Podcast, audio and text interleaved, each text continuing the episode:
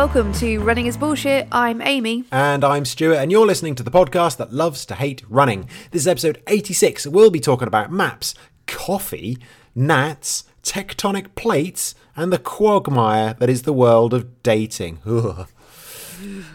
But first, nearly standing on a snake, panic opening gates blocked by horses, and then getting chased by horses. The most bizarre thing about all this is it didn't happen to Amy. Oh, everyone's just turning off now. It's like, oh, okay then. it's not an Amy story. It sounds like a classic Amy story. Happened to me. It can happen to any of us, uh, as it turns out. Uh, yeah, happened to me on my run last week. Snake. Why did it have to be snakes? This week I saw my first ever adder in the UK while I was out for a run. That was lovely. I have seen I've seen an adder before, but I'm pretty sure it was dead when I saw it. But it scared the shit out of me. I've never jumped so high, like a vertical jump in the air over it. But it was pretty still and looked pretty dead. So Yeah. that's the only adder I've ever seen. I didn't hang around. This was only a little one, and it was just kind of chilling out on the trail. Uh, luckily, William was with me and just missed it completely. I don't think he paid any attention, just ran straight over it and didn't even see it. So while it might have taken me by surprise a little bit, had a little hiss at me when I took a photo. Actually, seeing a snake, to be fair, is actually brilliant. I put on our social media saying snakes are bullshit. It's not. Seeing a, a juvenile adder out in the wild, just you know, doing its thing, that's a brilliant thing because that shows they're breeding there. I hate it. I hate snakes. I hate things like that. I was out with some colleagues the other day, and there was a slow worm on the floor, and I hated that. Yeah, to be fair, those are gross. I just find like all like creepy, like not creepy, but you know what I mean. I was gonna say creepy crawlies, like Slithery. spiders, like slithery, slimy, like those sort of things. Just not into it, and they they scare me. I do not like them. Yeah, this one was only like 30, I reckon 30, 35 centimetres long, so it wasn't a very big one. It was just hanging out, had a little hiss, and then I carried on. I just thought I was kind of happy to see an adder. That's nice. What about a subtractor? I'm leaving that pause in. Uh, then, of course, there are the horses. So, on the same run with William, I had planned to fill in some trails I hadn't run before in, in an area I like. It's a, you know a nice hill there, and there's lots of different parts there. I thought, right, I'm going to fill some of those in. It's basically city strides, but trail strides. So this meant running into the back end of a riding stable. So I had to open a gate that some horses were gathered around on my side. I kind of, you know, took a wide berth around them as much as I could, dodge between them, and got to the gate. But the gate was closed with like a fabric belt, so I had to undo like the belt hook out of the thing, undo it, and I kind of had to do it with one hand because I had William on the harness, but I was trying to hold him as close as possible. The horses didn't really care, but they were gathered around quite friendly, like, "Oh, what are you doing?" So I had to fiddle with it while these horses are looking at me. But William is like super chill around horses. Lucky, he didn't really care because he's on a harness. Generally, if he's on a harness, he just wants to run. He doesn't give a shit about anything else. But then we had to get into a, another field through another gate, but there were horses on the other side. The gate opened into the field. The horses were just standing up against the gate because I think it was morning. Holly tells me she's a horse person. She's in the morning. They're basically expecting their breakfast. So if anyone walks up to them, they're like, "Way, food time!" And so they were right up against the gate.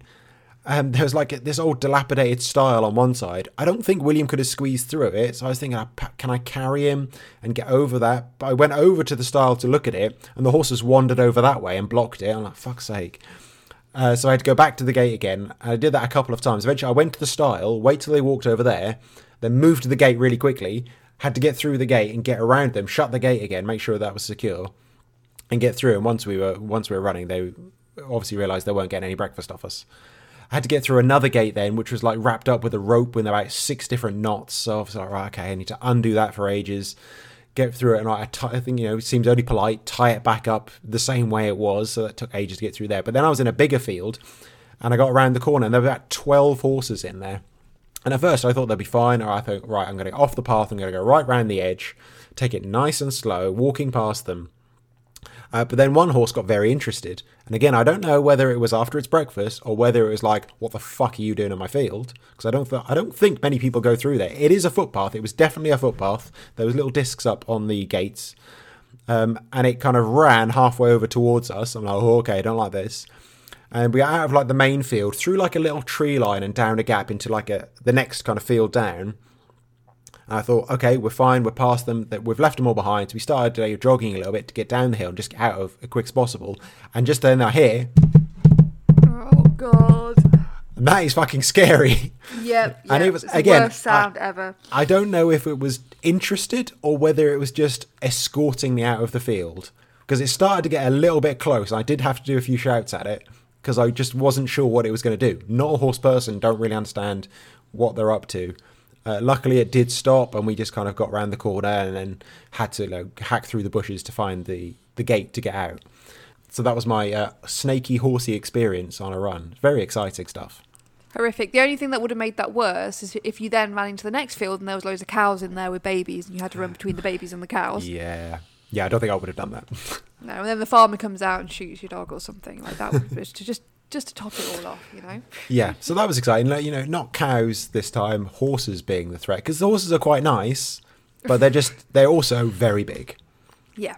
As we discovered the next day when we went for a run together. Oh God. Yep. It was a really nice route though. Yeah, we went on a really nice uh, 10k around near Casa Woods out in the, the Vale of Glamorgan. Really, really lovely. But yeah, we had to cross this field, which I think you said there weren't normally horses in Never there. Never seen horses in there before. There's about three horses in there, and you know what? Round there, I've been through quite a few horse fields around there, um, and 99% of the time, the horses are absolutely fine. They're used to people going through, and I've been through horse fields where I've walked with with the dogs, like literally right in front of a horse, and it's not even looked up from eating its grass. It's not been bothered. Um, but this is also the area where I had the hashtag horse incident. Um, which I don't know how many episodes ago, but if you're going through the back catalogue, um, you'll come across it where um, we were attacked while out on a walk. We were actually, I'm not being, I'm not exaggerating it, we were attacked by horses Yeah. that were basically trying to stamp on the dogs. They'd obviously been attacked by a dog or something in the Yeah. past, but yeah, about 15 horses were trying to basically kill our dogs. Yeah. this was a couple of miles away though, so it wouldn't have been the same. I don't think it would have been the No, no, it wasn't the same. For sure, it wasn't the same horses. But since then, I've always been like, Mm. I, I was scared of. I've always been scared of horses. And then Freya is a very horsey person. She used to work at equestrian college, um, like teaching and stuff. So she knows a lot about horses, and she's dealt with aggressive horses before and things like that. So, um, so she made me feel a bit more confident because whenever we'd go out and walk, she's like, "Oh yeah, they're fine. These horses are fine." But that that incident that happened um, last year, that was when she was like, "We need to get out of this field." So I knew it was serious. I knew it was serious.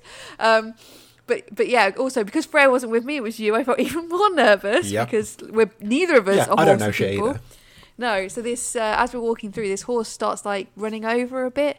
It, it, was, I it was it was a trot over towards it. Yeah, Again, I think yeah. it was interested. I think it was. It was really interesting in Pippin, but what scares me more so with the dog rather than myself is all it takes is it to kick out at the dog, and it's the dog could be Yeah, or well, dead. or the dog just uh, get nervous and bark, or just or the horse to do something exactly. unpredictable, and the dog gets scared and jumps, makes the horse jump. There's just too many unpredictable things, and like Yeah. you escalated so quickly because I was like walking through, and I was like, okay, I think this is fine. It's coming a little close. And you're like, shoot, shoot, shoot. yeah. you just like you were straight up there. oh, it, it's because it's because of what happened last year. If if what had happened last year hadn't have happened, I wouldn't have been as bothered as I was. It was honestly, I felt like I was having a bit of a panic attack. Like I got Yeah. proper panic because of what had happened. So it's like I was like shouting at you, and then I started shouting at the horse, trying to like get Yeah. it away. Ah, Like, ah. Like Because then I was coming over to try and like ease you kind of I can't really push the horse away, but you can kind of usually guide them a little bit. But then I had William on the other side of me. But then I had a horse coming around left of me as well. With so I'm trying to pull William close to me, push your horse away while the horse is coming up to me as well, and we're both just doing this little dance to get around these horses and just like leave them behind. Yeah, yeah. I, I was my main. I, it was again my main concern was the dogs because if a horse kicks a human or whatever, of course that could be end up with a trip to hospital or, or worse. But if a horse kicks a dog, like in Yeah, my yeah. head, I'm thinking it's going to kick Pippin and she's going to be dead. Um, because of what happened with those other horses. But yeah, afterwards, because I, I took a picture as we were going into the field, and I took a picture of the field with the horses in, like naively thinking, Hmm. oh, what a lovely field with horses. And I came back and I showed Freya, I'm like, what do you think of this horse's body language? Is it friendly or not? and because I was like, what is the signs of an uh, what are the signs of an aggressive horse? And she's like, well, if it's got its head down and stuff, it normally means it's playful, not aggressive. So, Yeah, they were just. It was, there was one in particular. It was just kind of following us, but it's just a bit too Yeah. close, wasn't it? Yeah, yeah, and the way it was like picking up speed. I think it, it was just being playful. I think Yeah. it was interesting Pippin, but Pippin was scared by it as well. And like you said, I didn't want it to be too too unpredictable. But yeah, properly like afterwards, my heart was going. Like I was, it was so Yeah. scary. Um, But yeah, it's really difficult because whenever I go into a horse field now, I get like really nervous. And most of the time, they are really chill, especially if you're somewhere Yeah. where people walk their dogs a lot. But maybe if those horses aren't normally out in that field, maybe they are just curious because they don't see many dogs. Um, but of, of but all yeah. that bit of field, all of that field, they had to be in the bit where the path was between the two gates oh as yeah, well, didn't they? yeah, yeah, yeah, yeah. Pricks. Yeah, exactly. Yeah. So I'm Horses sorry to all the horsey bullshit. people out there, but horses are bullshit. Oh my god. The thing is, if you are a horsey person though, you can like read their body language and you know and it's kind of like if you're a dog person, not a person who's scared of dogs, you know when a dog's gonna bite you, you know, you can read Mm-hmm. its body language. But if you're not, I have no idea whether that horse is being aggressive, whether it's threatened, Yeah. whether it's happy, you know, But, that's the issue. but it's that thing, even if it is being interested and playful, it just takes a little thing for the dog to get spooked and then the horse to get Yeah. spooked, and then it escalates really quickly. yeah, exactly. Exactly. Not a fan. It's a tense situation. It, oh my god, it was. It was. And then we had that massive hill. That's the main reason I took you on that route because I know you'd run around there, but not that Yeah. part. So I made you cross a river, Oh my which God, was which- beautifully oh done, by the way. I mean, you should do like a trail masterclass or something because the way you I- expertly you know tackled what? that three foot wide stream was I, just incredible. I should do I should do a trail masterclass for people like me who are like little old ladies and scared of falling over because ever since I did my knee in five years ago, I've been scared of falling over, and I'm like I've, I've just got used to like pussyfooting around everything.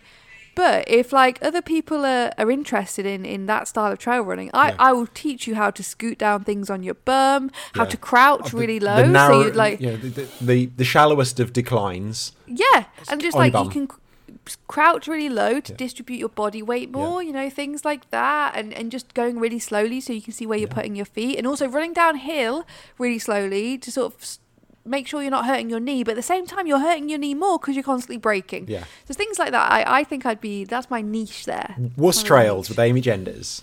Yeah, but that that hill, that hill was honestly, it was one of those hills where I thought I was I was going to slip back down, and if I did slip back down, it would. I can't even imagine it when it gets muddy, but. I thought I, I, you'd slip down to the bottom. It was that steep. And you could put some Potentially, yeah. step- If- yeah, if it was wet, steps yeah. in there. That was bad.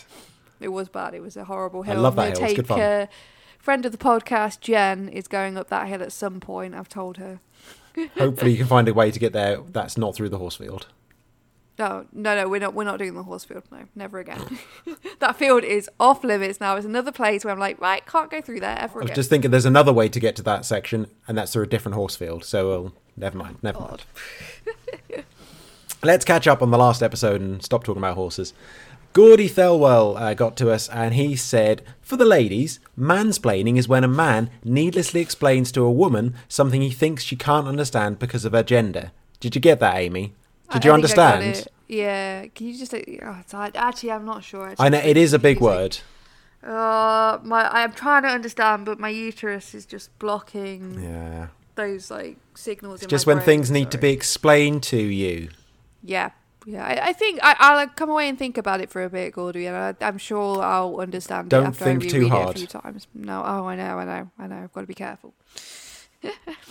Lee Wood also messaged in and said, just listening to the You Ran to Another Town shock of non runners. So this is from last week. Uh, I used to occasionally run 14 miles home from work, and colleagues once tried to stage an intervention and force me into having a lift home for my own safety. Laughy face. Well, that's Lee Wood. It's probably because he was doing it naked.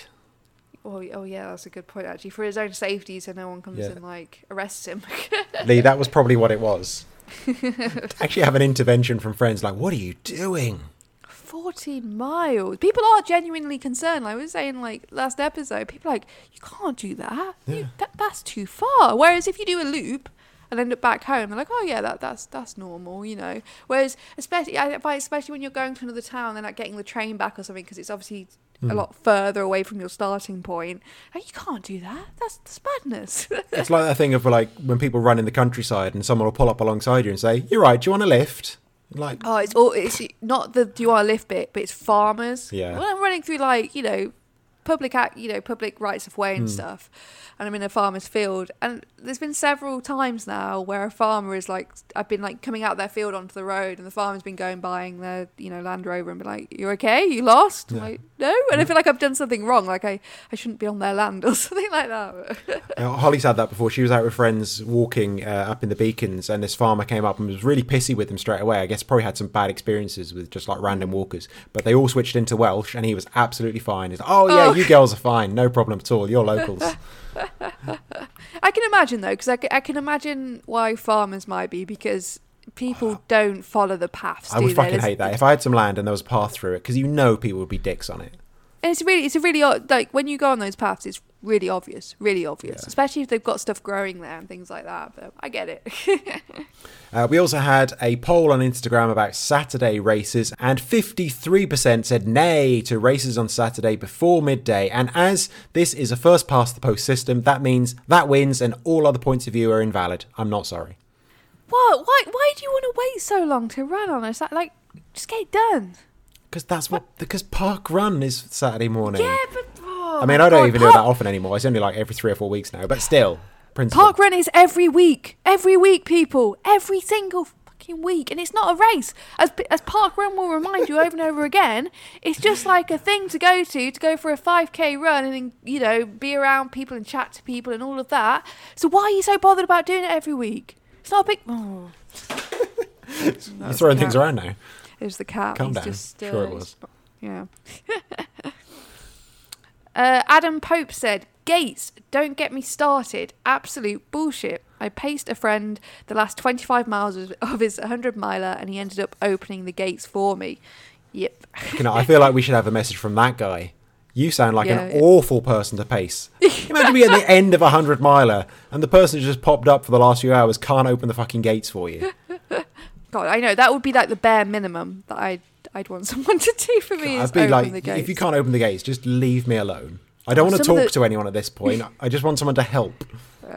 Although worse than opening gates, I find is some of the coast path. There's like, well, maybe this is just because I'm short, but some of the coast path around near um, the Wales coast path, sorry, around near like Ogmore and stuff. Hmm. There's stiles, but they're not proper stiles. They're built into like stone walls, and they're quite high yeah, there's up. big so ones yeah, there, yeah.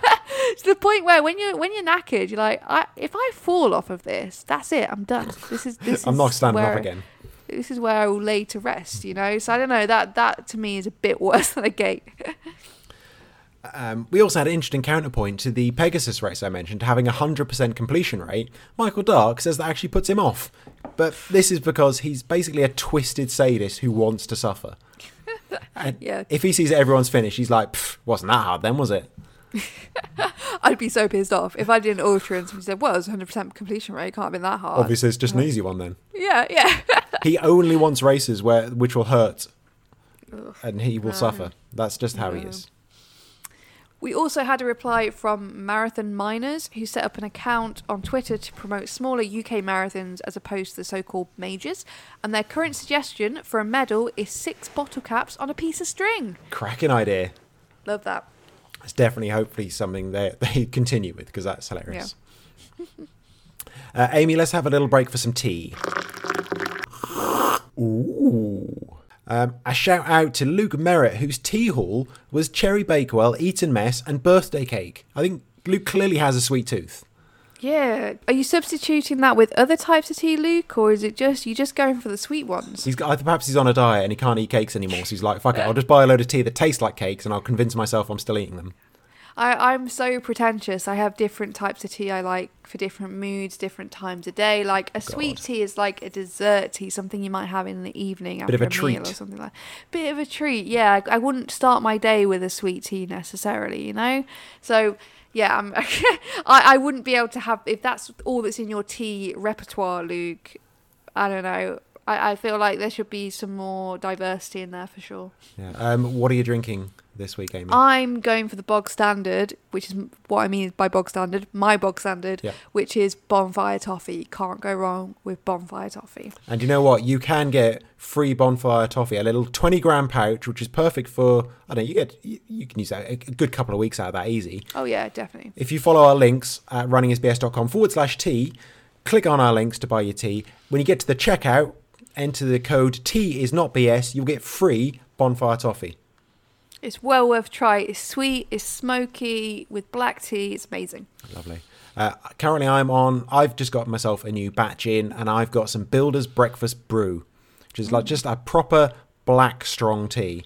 I've never had just their black tea before. Is it like better than having a, Yeah, yeah. a bog standard black tea? yeah, there's you get from definitely more to it. It's not something again I drink all the time because it's you know it is a bit more expensive than regular tea. So something I'll have you know once or twice a day maybe if I'm feeling to treat myself with my Bird & Blend tea. Um, but yeah, it's it's just a, a standard good strong tea. I think they said it's the strongest black tea they do, and it's in tea bags, Wow. which is great if you don't want to fanny around with filters. Nice. So they go, uh, if you want your Bird & Blend tea, go to runningisbs.com forward slash tea, buy some tea. I've said tea many times. Amy, what have you been up to that doesn't have anything to do with tea? So I did a long run this morning. Went out for another long run. So um, a couple of weeks ago, I did a long run with Ellie from our run club, and I did another one with her today. So she's marathon training at the moment, and I've done that thing where, despite really being inconsistent with my long runs, I've been quite consistent with my running, fairly consistent. But despite not being very consistent with my long runs, I've been like, yeah, sure, I'll, I'll join you for like 15 miles, for 14, like what, whatever, you know, Yeah, things that I ha- yeah, things I haven't built up to yet. Um, so yeah, so this week we were gonna. It was just she had 18 miles to do as part of her training plan this week, and I said, you know, I can't do 18 miles. I was actually sensible and said that. Um, but instead, I'll do 12 miles with you. Of course, this ended up being 14 in practice, like things usually end up being. Um, the doggos came along with us as well. So Aw. Tilly and Pippin, and they were so excited to see each other. The thing is, the oh, that video is amazing. Oh my god, it's so yeah. I've I've reposted it on Instagram on Pippin's Instagram because I'm one of those people that has a uh, an Instagram for my dog. It's running with Pip. Yeah, of course. Um, but yeah, like the last few times, Pippin's not been that bothered when we've met up with with Tilly. She's just been like, "Oh yeah, hello," and you know, getting on with things. Uh, but this time, she was so excited to see Tilly. She was like, they were like jumping all over each other and stuff. It was really really cute. So that was really nice.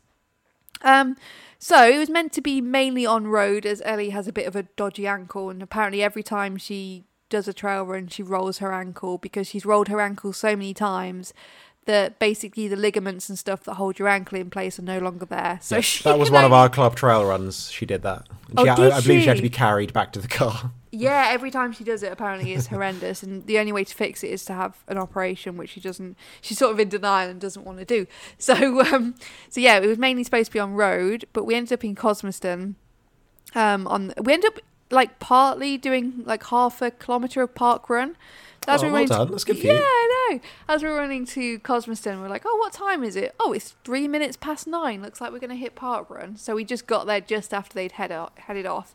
Obviously, with our dogs on waist belts as well, Ooh. with full canicross gear. Some of the volunteers were like, "Are you doing it?" I'm like, "No, no, we're not doing it. We're not doing it." you know, we got a, we, we ended up at one point just for a tiny bit being like the whole pack of runners, and I was very self-aware that I had Pippin on the canicross gear, and like you know, Yeah. I was holding her in very closely to make sure she was out of the way, but I was just waiting. You know, when you're like you're waiting for someone to say something, say like, "Oh, you shouldn't have your dog on canicross." I'm like, "I'm not fucking doing it though, am I?" Yeah. So um, so that was fun. So yeah, I did a bit of park run, uh, but then we turned off and we saw like a nice traily bit. So we thought, oh, we'll go down that way. Seems like quite nice trail. Um, but of course, we went off the route because we were trying to cut out some of the road, like boring road bits, and go on this this nicer through some fields and stuff around Cosmeston. And then somehow we ended up in a field that, as we got round the field, we realised there was a load of cows in there. And it's Oh. funny because we'd actually been talking about cows and how much we hate running through. Cause I was telling her about the horse story, and then we were talking about cows and how horses and cows are very scary. Um, so we came we came around this corner, and I'm like. That's a cow up there, and basically they were they were almost in a dip, and you could only see them from a certain angle. So we ended up at the bottom of this field, which had a, a it's not even a stream; it was like a you know a muddy quagmire at the bottom of this field. We ended up having to turn back round after the dogs had been standing in a load of cow shit. Um, so we had to run back up the field, which was uh, not very pleasant. And then we uh, may have trespassed on a farmer's land for about 50 metres. Okay. Yeah, it was one of those things where we got we were on like a public right of way field, and at the end we could see a gate to the road, but the public footpath went was turning you off to go through another field. Yeah. And we're like, oh, should we just should we just walk through?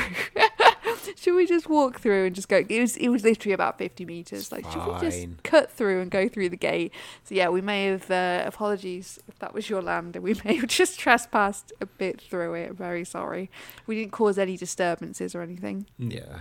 Um, and yeah, the rest of the run was some really nice country roads. Ellie did that thing I think you can do on Strava where it just shows you where lots of people run Hmm. and you can create a, a route out of it. And she she was doing the route, thank God. She was like leading the way. She was like getting her phone out and looking at the map. If that had been me, we we I don't know where we would have ended up. Still I don't know there somewhere. yeah, I didn't know where we were half the time, and because it's like it's sort of around West Cardiff and the Vale, so I I, I run around these places, but we we run a bit, and then we'd end up somewhere I recognised. and I I would be like, I have no idea how we've ended up at this point from this other point that I recognised. I have no idea like how those two connect because my sense of direction is so poor. Um, so luckily, yeah, Ellie was Ellie was like leading the way for it, so that was fine. Um, so yeah, so we were running on some really nice country roads. They were getting kind of busy as the morning went on, but there was this really weird bit. So you know when you're running on a country road and you run um, against traffic, Mm-hmm. uh, unless you're on sort of a blind bend or something. So we're running against traffic and cars were moving round us as you do and slowing down, all very nice and polite. This one guy, like Ellie was out in front. This one guy, rather than moving to the side, he just stopped his car in front of Ellie and made us both move to the other side of the road. Like rather than just going round us like you would, Just he just basically he was like playing chicken. He kept coming. He was slowed down, but he was coming closer and closer to the point where he stopped. And then he's like had a hands up, like, "What are you doing?" And and basically made us run round him. It's Whoa. like that. That's I don't know what the highway code says about stuff like this, but surely it's not. It's not stop in the road and make them walk on the wrong Yeah. side. There was no the other cars were passing us, fine, Yeah. like absolutely fine. And it was one of those roads as well where it was almost like a single a single car road. You know, Yeah. two cars couldn't have passed each other anyway. So if that was his argument that oh, to let other cars pass on the other side, that that would be mute because God. Yeah, it was just like really odd. Uh, so yeah, that was strange. I'm always nervous on those sorts of roads as well cars go really fast. But I did think, well, Ellie's out in front, so she'll get hit first. So it's Yeah. quite relaxing, fine. actually. Yeah. yeah, I was quite relaxed for Quite relaxed. Yeah, normally if I'm on like a country road like that, I'm super like on edge and looking around me, and in my head I'm like news story: some woman and her dog hit by a, a you know a Chelsea tractor yeah. while they're trying to get to the golf club. But But Ellie her friend behind her was absolutely fine. Yeah, exactly. Yeah, yeah. Ellie was out in front, so I had none of those concerns. I was just like la la la la, having a great time. Oh, we've got we've got a good story about running on country roads coming up later, by the way. Oh, fab, yeah. Uh, and then yeah, so it was a really nice run, really hot, but still a few puddles around, so the, the dogs were all set. And then we got home, and I've I've never actually known it for Pippin just to fall asleep. Oh. I think it was the because we ran further two weekends ago, Hmm. but I think it was a combination of of the heat as well. Yeah. Like she was drinking plenty, but I think you know it was a hot day, so obviously that's a bit more effort than if it was cooler. So yeah, she got home, sat on the sofa, and just went straight to sleep. I've never known her do that before. Oh. So yeah, it was all in all, it was a, a nice 14 miler. I'm gonna ache like hell tomorrow, but Yeah. got done. I still Yeah. I still love that you can go on these really long runs with your dog. I mean, I just couldn't do that with William. That's just too far because he on the harness he Yeah. just couldn't do it. He would just pull himself to death. This is the thing. This is Love that. like why I quite like when I'm doing canicross type stuff. I actually prefer if Pippin's not pulling. Mm. She Pippin's perfect because she pulls just enough to help me along. Just enough, but not enough that I have to move my legs faster or it's hard for her or anything like that. So it's just like a little helping hand. And it, but it does mean as well. The main thing for me is that she can do these long distances because I'm even with the dog. I'm not into running short distances. Fucking Is that Ralphie in the background? It is. it so if anyone has heard some like strange noises, I believe God. that's that's the the the forgotten cat of the genders household. Yeah, Poor yeah, he wants he wants to yeah he wants to go into the other room. Um, say yeah, like I'm not into running short, fast races with the dog or without the dog. It's just not my thing. So Pippin's like the perfect running companion because I, I I haven't I haven't found her limit yet. I haven't found a Hmm. limit where she's been like, oh, I'm too tired. I need to stop, sort of thing. So that's great. That's good. Anyway, what have you been up to? Uh, I've been orienteering again. I'll try and keep this reasonably brief because I've done it a couple of times before, but it's really, really good fun. I do recommend people give them a go if they can. Uh, this is the first time I've done the orienteering race in somewhere I haven't known well, which was so much harder than I expected. I know it shouldn't be. It shouldn't be a surprise, but it was to me still. Um, it's based in like this fairly small compact park with like mazy woods, with like crisscrossed by all these muddy paths of like varying width and accessibility. Um, so that you know, the start off, the first eight or nine checkpoints were in that park and in those woods, just like back and forth and these little paths and crashing through all the hedges and the trees and things. But then we left the park and it was basically just new territory to me. It was just an area of the city I just did not know at all well. Uh, luckily, I just followed someone to all the way to another park, which I didn't know existed, and then we got lost in the woods. So I followed him all the way there. We got to the woods together, and then we just turned in different directions looking for this checkpoint because it was just, um, as he said at the end, the course was set out in 2019 and hadn't been properly, hadn't been fully checked uh, since then. So a lot of these paths are really overgrown. They're really muddy. Uh, checkpoint 10 in particular was horrendous. I did actually shout to the guy um, to say where the checkpoint was because I thought that was fair but he didn't hear me. And I thought, well, if I come across him again, there's no way I'm going to be able to tell him which way to go back. I went, I took about four different routes to try and get to the next checkpoint, turning around different back and forth, back and forth, before I eventually just found a path and thought, this is probably the one, and went for that. Um, I managed to then, you know, I went the way I wanted eventually, and I found the guy that I lost, and I followed him again, two more checkpoints. So that was really useful. That's the that's the key to orienteering. Follow someone else.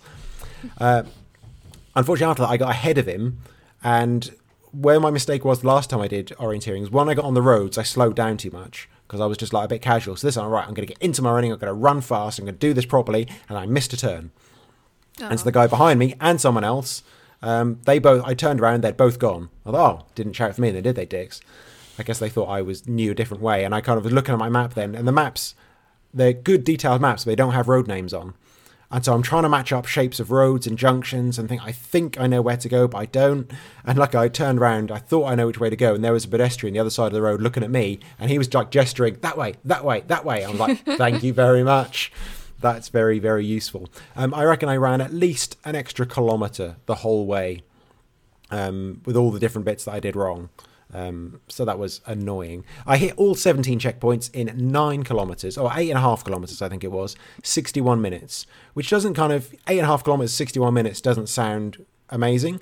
But when I was actually running, my heart rate was mostly over 190 and oh all the, and the rest periods were not rest periods because they were just the most insanely stressful looking at the map trying to find out where to go and like still power walking to always make up a little bit of time so it's just it's such a stressful race. I love it. I really do enjoy it. It's a really kind of it's a good skill to have, I think, as well, especially being able to read the map and doing it under pressure. Even though really there's not much pressure because a lot of the other people doing it are kids and families on the shorter courses. But because I put that on myself, because I think mm. I'm pretty good at this, I'm much more competitive than I am competent. And that is a difficult combination, as it turns out, when you're trying to run fast. So I was just like frantically running, frantically reading, and just like insanely stressed the whole time. So the people like like the people that win, they, is that their thing? Are they like orienteers or are they are they like runners that do this now? Yeah, as far as I know, there are people that do it a lot because this is from the South Wales Orienteering Club. So there's people that are members of the club and do this a lot. They do the longer ones. There's also people that do uh, like mountain running and big trail runs and things like that. Mm. Um, people from like the mountain running clubs around here do it a lot as well because you know it makes sense mm. for them because they need to be able to read maps. Um, mm. So they're the ones that tend to uh, win these. Uh, but it is a great thing to do. I need to do more homework. I've kind of got home and I had a proper look at the map because there's things like when I got to this other field or this other park I didn't know existed, it's marked on the map as yellow, and just like yellow in your head doesn't mean field. No, yeah. But I think on the on the map, yellow means open land, which is essentially mm. a park. So it's things like that I need to get my head around and what the different um, path markers mean, like different dotted lines and dashed lines to work out what kind of path it is, things like that. So yeah, definitely more homework to do, but I did really enjoy it. It was really hard work. No idea where I placed in that. I haven't seen the results yet, but mm. good fun. Uh, then two days later, had another race. As it turns out, I had a quick count. The end of May this year, and the two mile race I did Friday night, that was my 11th race of the year. God, I haven't done any. You haven't done any. I haven't done any. I'm the one uh, holding up this end of the podcast. Yeah. 11 races in like five months. I think that's possibly too many. And I think I've got eight or nine left to go. Oh, uh, God. this year at least. So yeah, it's gonna be it's gonna be a big year. Um, very briefly, two mile race. It's exactly as awful as it should be. Any short road race where you're running as hard as you can is going to be bad. Uh, and it, well, I did it in 13 minutes 14, and that's a PB that no one cares about. Literally, no one will ever ask me for my two mile PB. And if I say, and the thing is, I could say 10 minutes, I could say 22 minutes, and they'd be like, oh, okay. Yeah. Because what's a good two mile PB? No one knows. Yeah. no one cares. And it it's must be so difficult to pace. Yeah, that what I figured out with that is, I mean, you won't know, but other people will. It's when you do a 5k and you set out and you suddenly go, oh shit. It's oh shit pace when you do a 5k. When you realise you're mm. running about five minutes quicker than your PB, that's the pace you need to do for two miles. Um, oh shit pace. yeah, that's what I call that for a 5k. But you know, obviously you, you have no idea. No. So uh, I've got the. This is a, in a series of one, two, three, and four miles. I think I can do the three, but I don't think I can do the four. It's one of these series I will never complete in a year. It's just one of them. Damn it. Uh, so that's everything that I've been up to. Let's move on to talking about a bit of Patreon. Uh, thank you, everyone who's given us some money this month. Helen Patricia, in particular, who said of last time, Your song is so good, I had to listen to it again and again. Like on repeat. On repeat. I mean, thanks, but that's weird. that's our new favourite single. Christmas number one. Oh my god, we could we could make it happen. Uh, Luke Daniel said we'd end up doing the Ring Cycle at this rate, which is a 17-hour opera that usually gets performed over four evenings. I think Luke was just trying to show off he knew about opera, but I took it seriously as I do and did the maths. If we had enough names to fill 17 hours at the same rate, that would be just under 29,000 Patreons, which would earn us around 700 grand a year.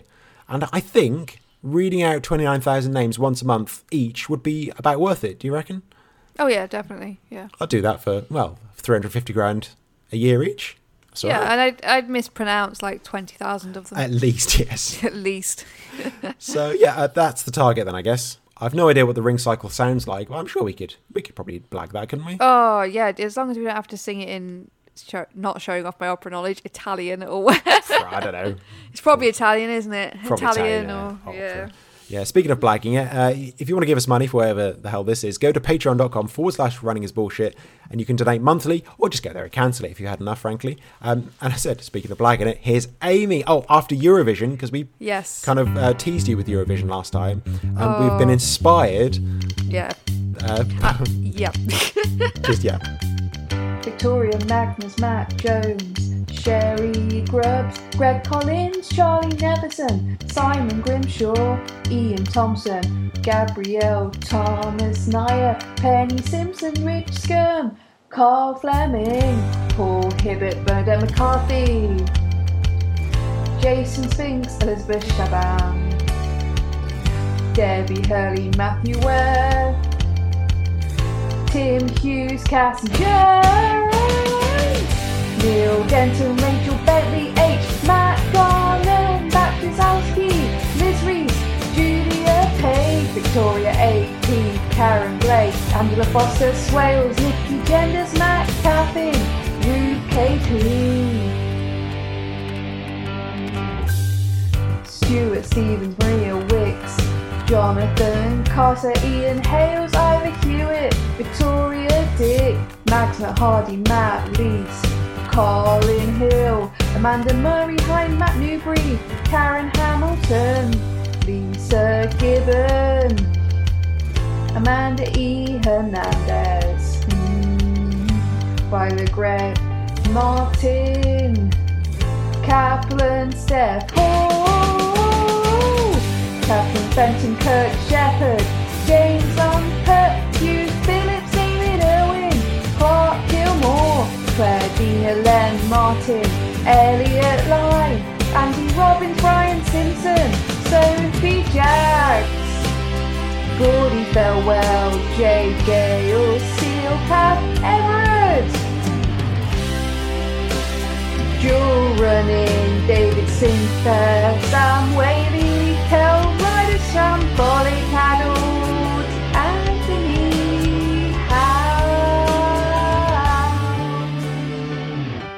Beautiful, wonderful, of course, Amy. A disappointing lack of falsetto. I, you know what? I am a big fan of Mika. I love Mika. Love seeing him on Eurovision. So that that did inspire me. I was nervous. I was like, I don't have the voice for falsetto. I mean, it's it's a big song to do. yeah, yeah. I made it work though. I made it you work. made it work, absolutely. Yep. Don't forget to get in touch with your running bullshit on Twitter and Facebook. Just search Running is BS and let us know why you particularly hate running this week. And we'll start with an email that has an incredibly important underlying message. Mm-hmm. So it reads Hey Stuart and Amy, I'm a bit late to the Running is BS party, but I'm obsessively working my way through the back catalogue. On Saturday, our mocha pot exploded in my face, which resulted in a trip to A&E, I shouldn't laugh. where they made me have a 30 minute cold shower. If that wasn't hideous enough, my boyfriend kept adjusting the temperature setting to extra cold. Jesus. I, I listened to an episode whilst in the freezing hell, which was the only good thing about the 30 minutes. Mocha pots are bullshit, coffee is bullshit, and cold showers are bullshit. Keep up the good work. It's a fab podcast. And that's from Claire Allison. Claire, I feel like that's some sort of, um, you know, like Russian psychological warfare that they were doing in World War II. I feel like you should have some sort of strong aversion to the podcast now. Yeah, I exactly. I, I was thinking that's aversion therapy. Surely, if you're listening to this while having a 30 minute cold shower after being scalded by coffee and bits of oh, glass, Oh, that's surely going to put you off. I, I did wonder what is a mocha pot though, and how is that different from a normal sort of coffee? oh, I don't know. It's some coffee bullshit, isn't it? I do, I do love a mocha, but I think I'll stick to my powdered ones that I buy from the supermarket and just mix with hot water. Oh, it's one of those like fancy metal, like hexagonal things Oh you put on the hob. Oh, fucking hell, yeah, one of those exploding. And I would, That's I would sue the company that made it because that's not supposed to happen. It's not supposed to explode in your face, surely. A 30 minute cold shower. How much colder do they think your skin's going to get after Oh, 10 minutes?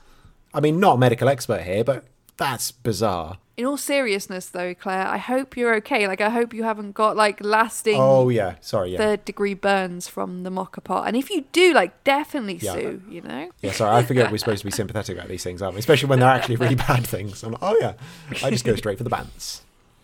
But that's what you get, frankly, for drinking coffee. Yeah, it wouldn't happen if you were drinking. I mean, it would happen. I have had a, a teapot explode on me, a glass teapot, but um, I'm not going to say you got what you deserved. I'm just going to heavily imply it. dirty coffee drinker. Filthy coffee drinker. We also had a message from Ken Smith on Facebook.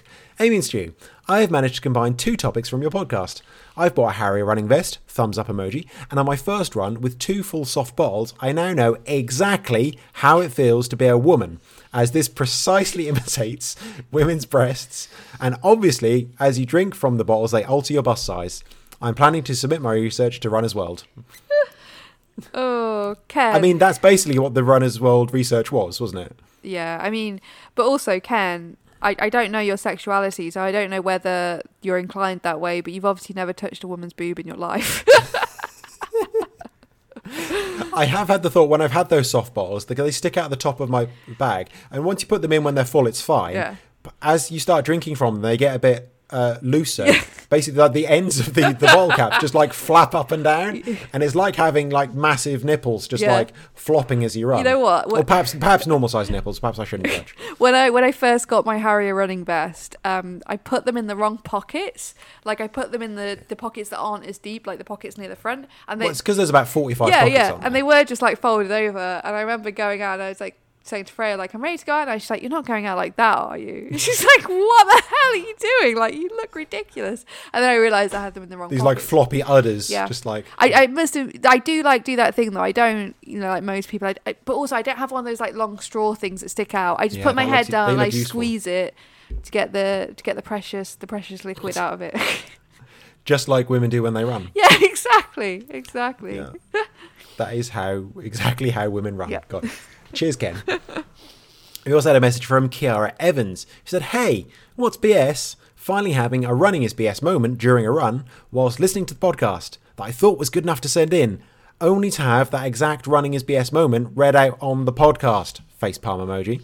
It was the running through gnats thing, covered in them. Fucking disgusting. Love the podcast so much. I think it's a common thing this time of year, isn't it? Yeah, but it's one of those things you could say at this time of year and everyone go, yeah. Doesn't matter what time of year it is. You could always say it and people be, yeah. but was that the message we had that was about running through aphids, and we were like, no, that's got. No, that was no, that was gnats. That was Was that was Phil in Florida. Oh, was it? Okay. I see. Yeah, this time of year, it's gnat central. Embrace it though. I I get. I've had so many of those gnats in my mouth. I just open my mouth now when I'm running through them and get it over with. Extra protein. you're you're a terrible vegan. Yeah, I know. I know. I'm, I'm so deprived. I'm like, oh, God, I've got to eat the gnats, the, the swarm of gnats. At AJ Howe 97 says slipping after a swim is BS, but it meant a trip to the hospital and a chance to show the rest of the family a sexy horse in a field on the way. So all's well. Are you okay? Did you? Did you? I thought that you hit your head quite hard. I mean, there's a lovely photo here of a big gash across the back of his head, God. Dripping Oh, down. I, I assume you like slipped on the side of the pool or in the changing rooms or something. Well, I, I did follow this up and said, well, that's what you get for cross training. But he said it was because the kids wanted to go on the water slides. When, to be fair, water slides are one of man's greatest inventions, so I completely understand that. Yeah, yeah, absolutely. oh, I guess that was a slip. that looks gnarly. I always think about that. It's like one of my irrational things. Well, I guess not irrational. When I go swimming, is like, imagine if I slipped and just cracked my head. But yeah, this is what it would look like. Do you think the rest of this family saw the sexy horse as well, or they were just like, yeah, okay, Yeah, okay, sure, sexy yeah, horse, great. sure. get into hospital, go faster. We're on the M1, but okay. okay, fine. I yeah. Hope you feel better. yes, Anthony. Uh, yes, yes. That's the thing. That's what you're supposed to say. yeah, isn't it is. Yeah. Sorry that happened. Cool. Yeah, oh yeah. Gabby Nair. She's always got a story. She said, Let's moan about road marathons. Not just any road marathons, but one with no road closures. Yep, there is no hell like running 26 miles on a sharp camber with cars coming at you front and back. Frankly, you should pay me to do this, not the other way round. Add that to the four Portaloos at the start. Four. Four! Let that sink in.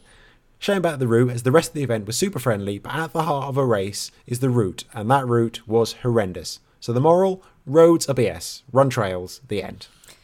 Yeah, that, that does sound BS. I always get concerned with stuff like this when it is mainly road. I mean, I don't know what it was like, but if it is mainly roads and it's on fairly busy roads, like from a safety point of view, you know? Yeah.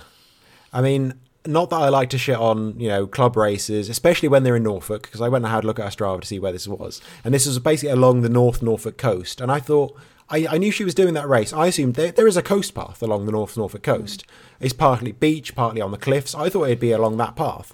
But it's on the road that runs alongside the coast and kind of wiggles in and out between all the fields and things. And it is a country road with no paths. Yeah. What is the point of doing that as a race? Yeah, and I can imagine it's fairly busy with people visiting that area Yeah. and going on, walking on the coast path. I just, yeah, it would, like I said though, like with Ellie today, I guess if I'm in the middle of a pack, if somebody gets hit at the back or the front, that's fine. I'd, I'll just know to move over. Just stay in the middle. Yeah. But yeah, I raced like that, I thought if it's on the coast path, because I, I've heard of this race, and I thought, oh, it's, it must be on the beaches and the coast path. That's going to be brutal. No interest in that.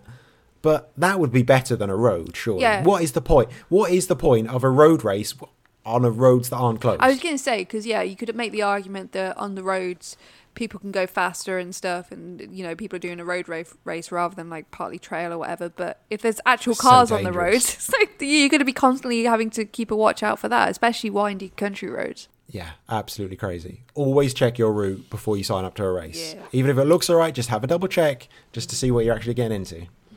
We've also got some bullshit marketing. This is from Ivor Hewitt, who let us know about the Hoka Tecton X. And from the website, it says, coined after the Earth's tectonic plates, which inspired its parallel carbon fiber plate design, the new Tecton X is poised to unleash a seismic shift in trail running. Built for speed and bolstered by a Vibram Mega Grip with light based construction outsole for traction, the ProFly X midsole merges a light, responsive foam base and ultra soft foam underfoot. What does that mean? It's like inspired by a GCSE geography lesson. tectonic who was look okay this is a very fundamental misunderstanding of what a tectonic plate is but i looked at the video for it and it's basically instead of one carbon fiber plate running along the shoe it's got two Right. that run alongside each other Right. and like that's not what tectonic plates are Yeah. they're not two separate strips that aren't touching that that's I think they've just gone plates, plates. What can we say about plates? Oh, we can do Commemorative plate. No, that doesn't work. Tect- tectonic plate. Fuck it, that'll do. The thing is, I, I love how it's built for speed as well. Because aren't tectonic plates? Don't they move incredibly, incredibly slow? Yeah. yeah, incredible. I mean, that's almost like a That's like yeah, it's almost like a byword for like things that move slowly. Yeah. Well, you know, the next one will be the Hoka Oxbow Lake. It's just what what is that? it, yeah. But don't wait. It had, to be fair, it has got a Vibram Mega Grip with Litebase construction, so that's great. I think they've they've thought of like text on like techie and tech and cyberpunk and you know like the word tech's in there kind of. and they made it Tecton Yeah. Yeah. because that sounds cool. Yeah. It, yeah. But what does that mean? Doesn't make any sense. If you want to talk about speed and something making you fast, don't use tectonic plates as a um like an inspiration, basically. Yeah. The bullshit runniness. That's my falsetto. I thought you said you couldn't do falsetto. I know, I know, just limited time only. So thank you to Russ the Runner on Twitter for flagging this one up. And it's a story from the Metro. Well, it's not really a story, it's like a more of an experience.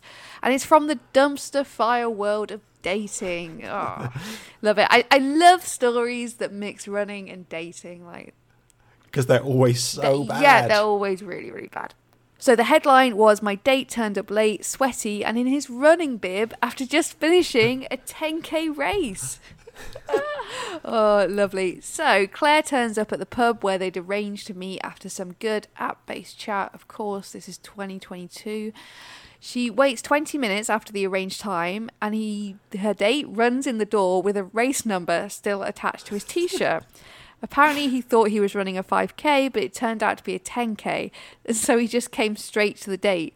He stank as he leaned in for a kiss, so she pulled back and pretty much finished her drink and left after he spent the time apologising, and everyone around him was clearly watching the drama. She left and turned down the offer for a second date. I mean, oh, there's so much wrong there, isn't there? I mean, Yeah. first of all, how do you get the race wrong? Who turns up for a race and not know the distance? Yeah.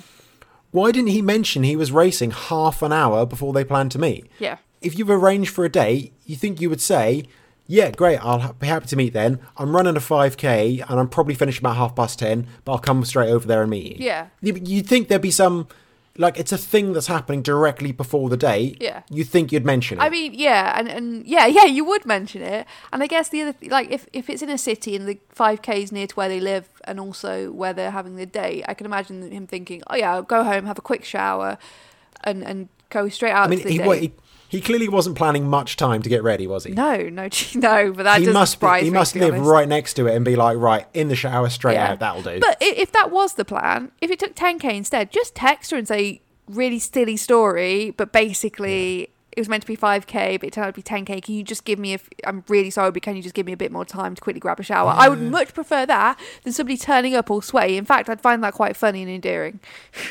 Yeah, I mean, it's just oh, and it's yeah, it's just so bizarre. But the worst thing about this, as may not be a surprise, is the unsurprisingly dickhead replies on Twitter, who just saying that she should be lucky to get anyone. she should be happy that he turned up. It shows he's committed because he turned up anyway. She should lower her standards because she's 54, you know. You know what? Clock's ticking. She's not going to find anyone better, is she? He's just made a mistake and she should get over it. There's so many replies were absolute dickheads. I love I love the how women just have to lower their standards. But often when it's the other yeah. way round, it's not like you have all these stories. I remember a story a while ago. It's like, oh, it's really unattractive when women talk about their degrees and stuff like like come on. So it's okay for like men to demand certain things, but as soon as women have some sort of standard, which actually is a normal person standard, you know, that that's like a normal standard that most people have that you turn up to a date not stinking like you've just run a 10k, you know, that you get a bit of a shower first and stuff. You know, so like that that's normal. That is perfectly reasonable, you know. Yeah. But yeah, just so many of these replies were just like, well, she should just be lucky to get anyone. He's done a nice thing by turning up and she should be happy with that. Oh god. They, they think they're bloody God's gift. Like, no, actually I'd rather you didn't turn up. I would much rather you didn't turn up than Yeah. turn up like that. And if he doesn't know the difference between a 5k and a 10k, I mean, come on. Yeah, yeah. I mean that that's gonna that's a red flag. That's more red flags than China. You know, you, you, that's Oh, gonna create issues down the line.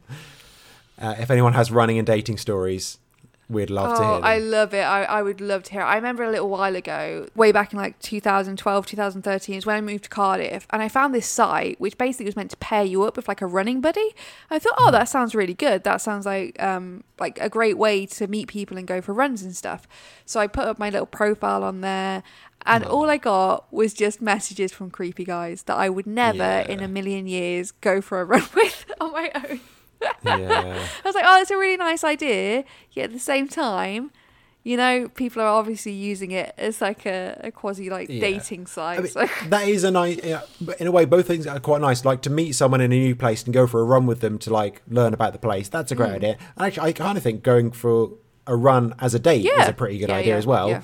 But you need to know which of those it is. Yeah, and you both need to be into running. Don't force Yeah, someone to to go on a run those, if yeah. you yeah if they're not into it. Please let us know those stories because we both settled as soon as possible. Yeah. So we are. oh, thank God. We like to hear these stories. Yeah, because I mean, stories like this reconfirm that I am Oh. never doing that again. I would rather die alone. the apps. Uh, next up is another comment piece from Tech Radar's new fitness and well-being editor about his experience of joining Strava. He decided to change his workouts to be less holistic and more analytical, which is basically the opposite of everyone in the world at the moment. He seems to be the only one going that way around. Um, this is where it all went wrong, and it was all Strava's Of fault. course. He said, Although I like to take things slow, I'm a competitive person at heart, and that lazy evening 5k Riverside run quickly turned into a pretty savage 10k, as I began to think a gentle jog wasn't exactly worthy of any kudos. Fucking hell. Um, he considered cancelling a yoga class so he could do more miles just to keep up with the pack, because his friends are inviting him into groups and then setting challenges. God. The final paragraph of this is pretty amazing. He said, I now feel that every time I run, I'm being watched. My polar isn't just a passive observer anymore, quietly recording my stats. It's now a lens through which my Strava community is spying on me to make sure I'm running enough miles or not taking breaks. Mate, what is wrong with you? I, I say this in the most sincere way, but he needs to consider some sort of therapy because it's not it's not Strava making you feel like that. It's you. Remember the first thing I said about this? He's their new fitness and well-being editor. This man has some well-being problems. he does. Jesus Christ. Yeah. That is some real paranoia and over-competitiveness there. Yeah. Yeah. Like it's. it's to be honest, I always think it's funny when people do see Strava as super com- super competitive, like all elements of it, because I don't see it like that at all. I understand if you're you're fast and you want to take like crowns and stuff and things like that, but mostly it's like a social media platform in a way. You Nobody gives a shit. No. And anyone that does give a shit and is judging you isn't worth your time. No, like my main thing on Strava is I like to look at. Pe- I don't really go on Strava much apart from to log my runs, which I've mentioned before. But when I do go on, I like to look at people's routes and where they've ran around Cardiff. So I'm like, oh, that looks interesting, you know, stuff like that. But I'm not like, oh, I need to make sure I'm running the most miles and I need to be taking crowns or whatever. You look at some, can you imagine looking at someone's run and going, that's a bit shit. yeah, yeah. their, their, their, their easy evening 6k is a bit below pace. Oh my god! And if you are around people like that, don't hang around people like that. But I've got, Yeah. I've got a feeling this sort of attitude that he has probably seeps into other areas of his life. Like I'm it's sure. not Strava. If anyone is thinking that, and obviously no one's ever going to say that, but everyone thought, anyone looked at one of my activities and thought that's a bit slow, I'll be like, all right, Yeah. I don't give a shit. yeah. Why? And if you know, if you don't like it, you can still do Strava. Make it private. Yeah, yeah, yeah, yeah, yeah, exactly. That's that's what Holly's done recently. She's does she's unfollowed everyone. She's made her activities private because she doesn't care about anyone else. She doesn't want to see anything else, but she wants to record it. No. and that's fine. People always say they don't like Strava. So many of our guests say Strava is bullshit, but if people are still using it, Yeah. Strava's not the problem. No, no, no, no. And this whole thing, like, like I said, I mainly use Strava because I find it a really good way to understand my own progress, to see my maps and stuff, and things like that. I'm not really interested in what other people are doing, other than, like I said, sometimes I might see a nice route and think, oh, that looks Yeah. nice. But or if I see somebody super fast, I'm like, oh, wow, they're doing that really fast. But I don't then judge people that are doing things slow. You know? No. yeah, I think to be fair, sometimes I will look at runs and I'm like, that's a bit quick. You probably want to be taking. If anything, that's probably for me because I think I know that's pretty close to your thing. You probably should be taking a little bit easier. Yeah. I'm not going to say that. And again, they don't know. They don't care. yeah, exactly. about my opinion on their running. God. Uh, briefly before we finish, the backyard ultra record is gone again. Um, this is Merijn Geerts. He ran 90 laps of the Backyard Masters Race of Champions, which is 603 kilometers in 73 hours and 38 minutes. That's crazy. Now I can see why that backyard ultra I'm doing in autumn is not a full backyard ultra. It's just a 12-hour one, and now I understand why. Yep. Because you, you are. We'll organise one. We'll probably be done in 24 hours, and then two days later, some bastard is still running, and you're late to work. Yeah. Yeah. That is so bad. But I looked at. You could see the splits of each one of their laps, and I think the guy who finished in second did every single one of his four miles between like 43 and 46 minutes. Oh my God. Incredibly consistent. yeah. Well, I think that's how you've got to do it, to be honest. Yeah, that was amazing. So, Stuart, what have you got coming up next? I'm doing more orienteering, Yay. probably. Amy, are you going to do the orienteering? Uh, know- Because I've, I'm trying to get you to do it. I said I'll pick you up. I'll take you there. Would I be doing it on my own, or would we be a team? Yeah, no, you. I'm not going to team with you. You are, or you're not? No, absolutely not. I'd be not. doing it on my own. yeah, you know- there is a short version of the course. Though. Okay, because you know, I'm, if I do it on my own, I'm never going to finish. There are shorter versions of the course, uh, which they they do recommend for beginners. Okay. I think it'll be very funny. okay, maybe, maybe, that means no. maybe. I, I like uh, the thing is, I could, you know, in my head, I'm like, oh, I just follow you, but I'm not even fast enough to like follow you. So therefore, it's just going to be me on my So- own. I know, and I take it far too seriously. Yeah. You you don't want to be jumping through hedges like I no, will do. no, no, no. Although it might end up being that just because I, I will end up completely lost. I get lost like just running in a straight line. Amy, think of the content. Think of the dear listeners. Okay, okay, something I will consider for the listeners.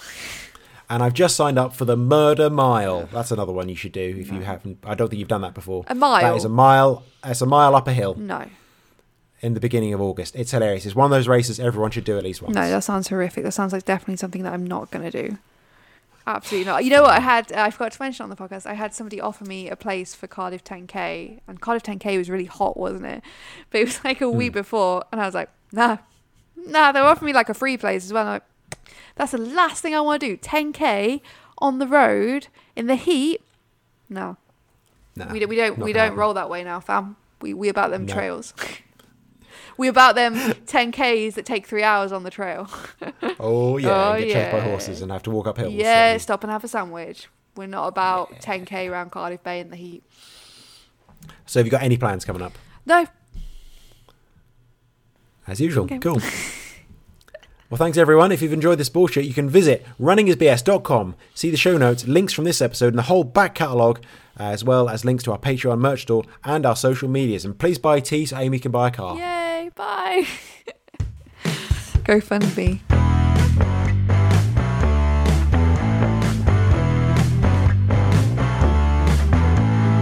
Wait, go fund tea.